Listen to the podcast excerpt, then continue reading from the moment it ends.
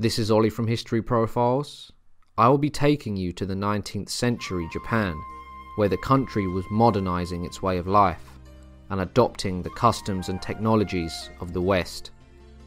However, this would leave some people living in the past, and one group was the samurai. For the sake of the story, I must also explain some of Japan's backstory and internal affairs. Anyway, let's get into the video. Saigo Takamori was born as Saigo Kokichi. He was born on December the 7th, 1827, at Kagoshima. His family was samurai of low but honourable rank, whose responsibility was serving in the feudal lord's bodyguard. He was the oldest of seven children, and when he reached adulthood, he was nearly six foot tall, distinguishing himself from his fellow samurai. He was described as brave, generous, and was brilliant with the sword.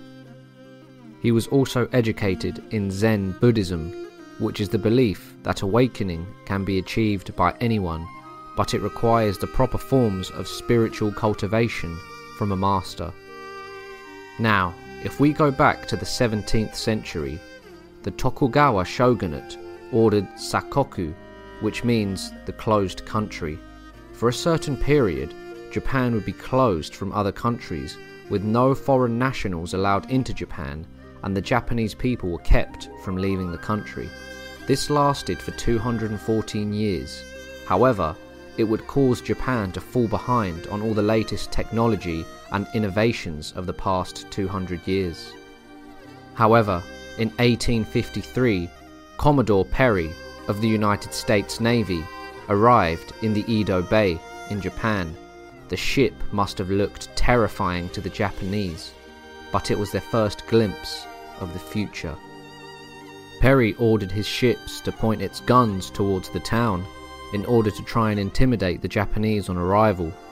Perry then presented a letter to attending Japanese authorities and he departed then for Hong Kong, promising to return the following year, awaiting a Japanese reply.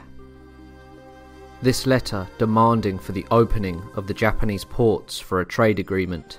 In 1854, Perry returned with twice as many ships.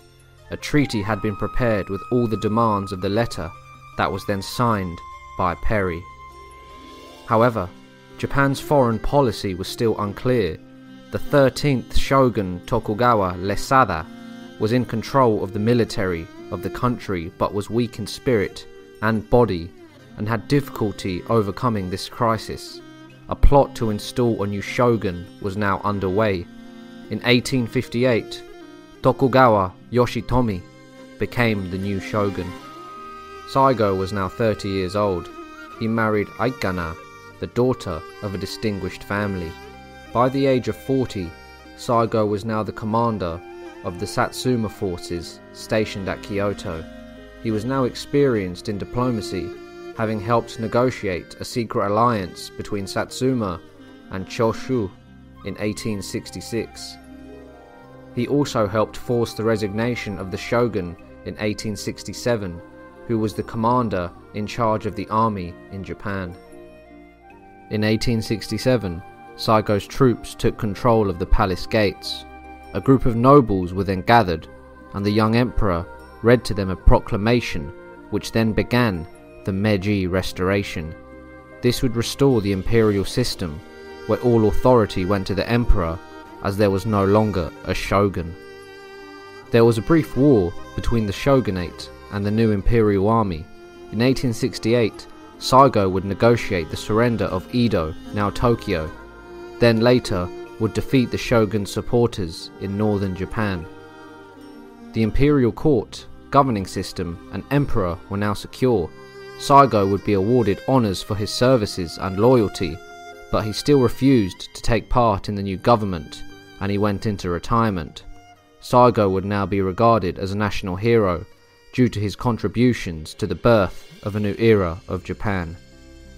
In 1871, Saigo was finally persuaded to join the government and was given command of the Imperial Guard, consisting of 10,000 troops.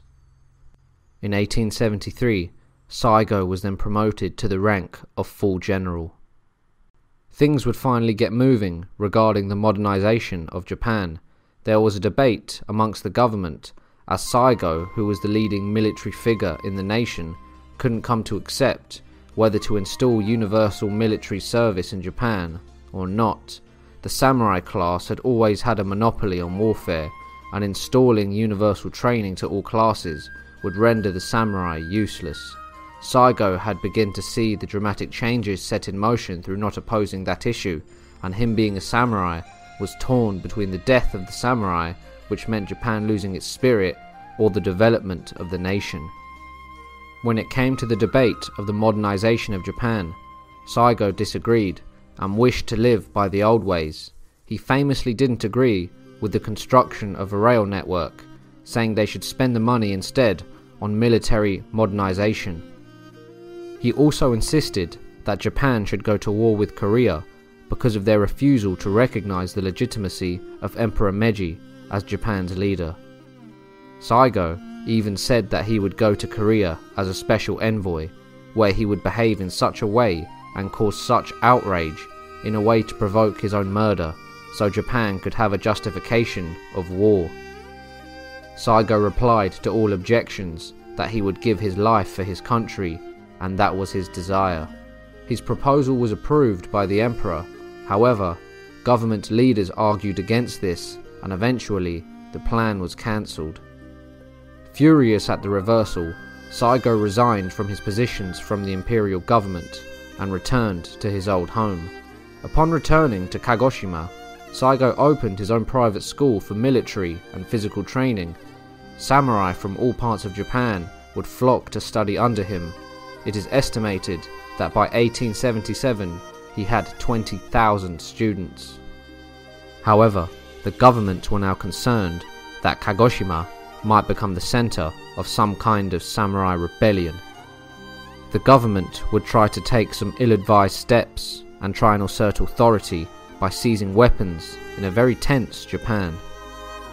Then, on the 29th of January 1877, a group of Saigo's disciples attacked the Kagoshima arsenal and navy yard.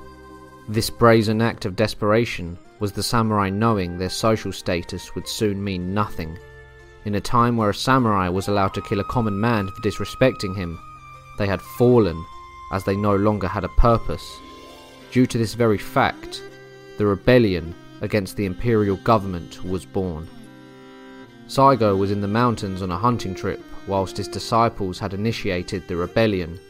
He reluctantly agreed to become their leader. Thus, Saigo, the man who was the Japanese hero for helping restore imperial rule, was now rebelling against it. On February the 15th, 1877, Saigo made plans to march to Tokyo with the idea of presenting the samurai's grievances to the government. However, the imperial forces blocked his advance at Kumamoto. This would erupt into a full scale war. It would be the samurai warriors loyal to Saigo against the imperial forces, who were no more than peasants with a uniform and a gun in the eyes of the samurai. However, Saigo did use guns and did equip his samurai with them, but instead of using the bayonet like the imperial forces, they used the sword. However, by May, Saigo and his forces were now on the defensive. They had suffered many defeats, and by September, he knew that the situation was hopeless. He had lost tens of thousands of samurai in the previous battles, and would make his last stand in Kagoshima on a hill overlooking the city. On September 1877, the government troops launched one final attack. The samurai would counter, however, with a volley of bullets. The samurai faction would run out of bullets and would have to go back to their roots, to the weapons of old. Out of 40,000 troops, only around 500 samurai remained, and they faced an imperial army of tens of thousands with firepower. The samurai knew that they were spent and decided to charge into battle together one last time. On September the 24th, 1877, the samurai would make their last stand. They climbed onto their horses if they had one, put their swords high in the air, and charged into inevitable death. Saigo was shot in the hip, which caused it to shatter. Knowing his fate, he committed seppuku, which is the honorable way in which a samurai ritualistically kills themselves. He grabbed his dagger and thrust it into his belly, and his friend then decapitated him. The losses on both sides were estimated at approximately 12,000 dead and 20,000 wounded. The samurai were no more, their class system was abolished, and those left had to get regular jobs or simply couldn't cope with an ever changing Japan. The failure of Saigo's rebellion was an end of what he lived for. However, to the Japanese people, Saigo became a legend embodying the true spirit of Japan, and he was willing to die for it.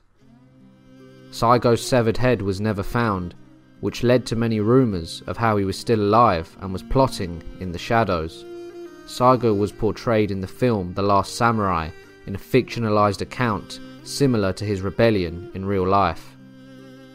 The real Saigo, however, used guns, but he could not make a complete amendment in his own mind of abandoning the samurai class, as he was one himself, and although he could adapt, many of his samurai could not, and for the sake of them, he would commit himself to any fate. I hope you enjoyed the video, guys. If you did, make sure to like, subscribe, and share. Let me know in the comments section down below what you thought of The Last Samurai, and I'll see you guys next week for another video. Bye.